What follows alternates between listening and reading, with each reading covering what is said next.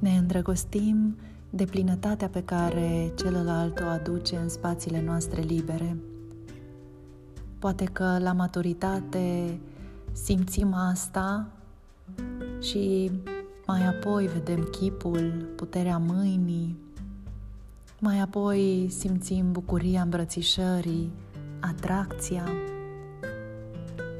E posibil ca la tinerețe să ne atragă frumusețea, pentru că orice formă de frumusețe, a unei poezii, a unui tablou, a unei clădiri, a unui peisaj, este felul în care viața ne invită să experimentăm. Cred că este felul în care Dumnezeu ne spune asta ți se cuvine, asta este pentru tine. Și cu cât suntem mai tineri și mai inocenți, cu atât ținem mai aproape în înțelepciunea noastră această invitație pe care Dumnezeu ne-a făcut-o din totdeauna, să apreciem frumusețea, să experimentăm frumusețea.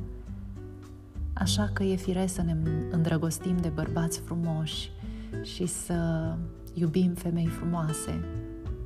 Încet, încet descoperim frumusețea dincolo de forme și simțim plinul pe care celălalt îl aduce în noi.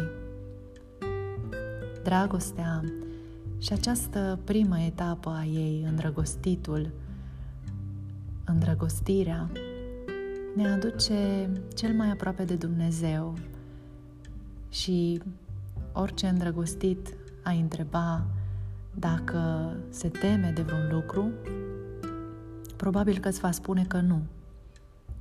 Îndrăgostiții cred în miracole și, mai mult decât atât, sunt convinși că le și trăiesc.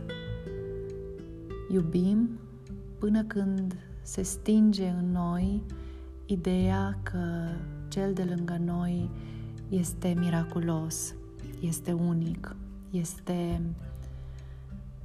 un dar.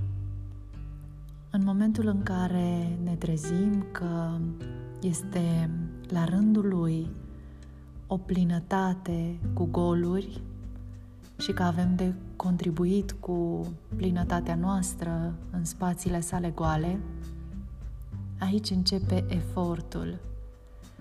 Dar uh, nu este un efort pe care îl facem pentru iubire, ci este un efort pe care îl facem pentru devenirea noastră.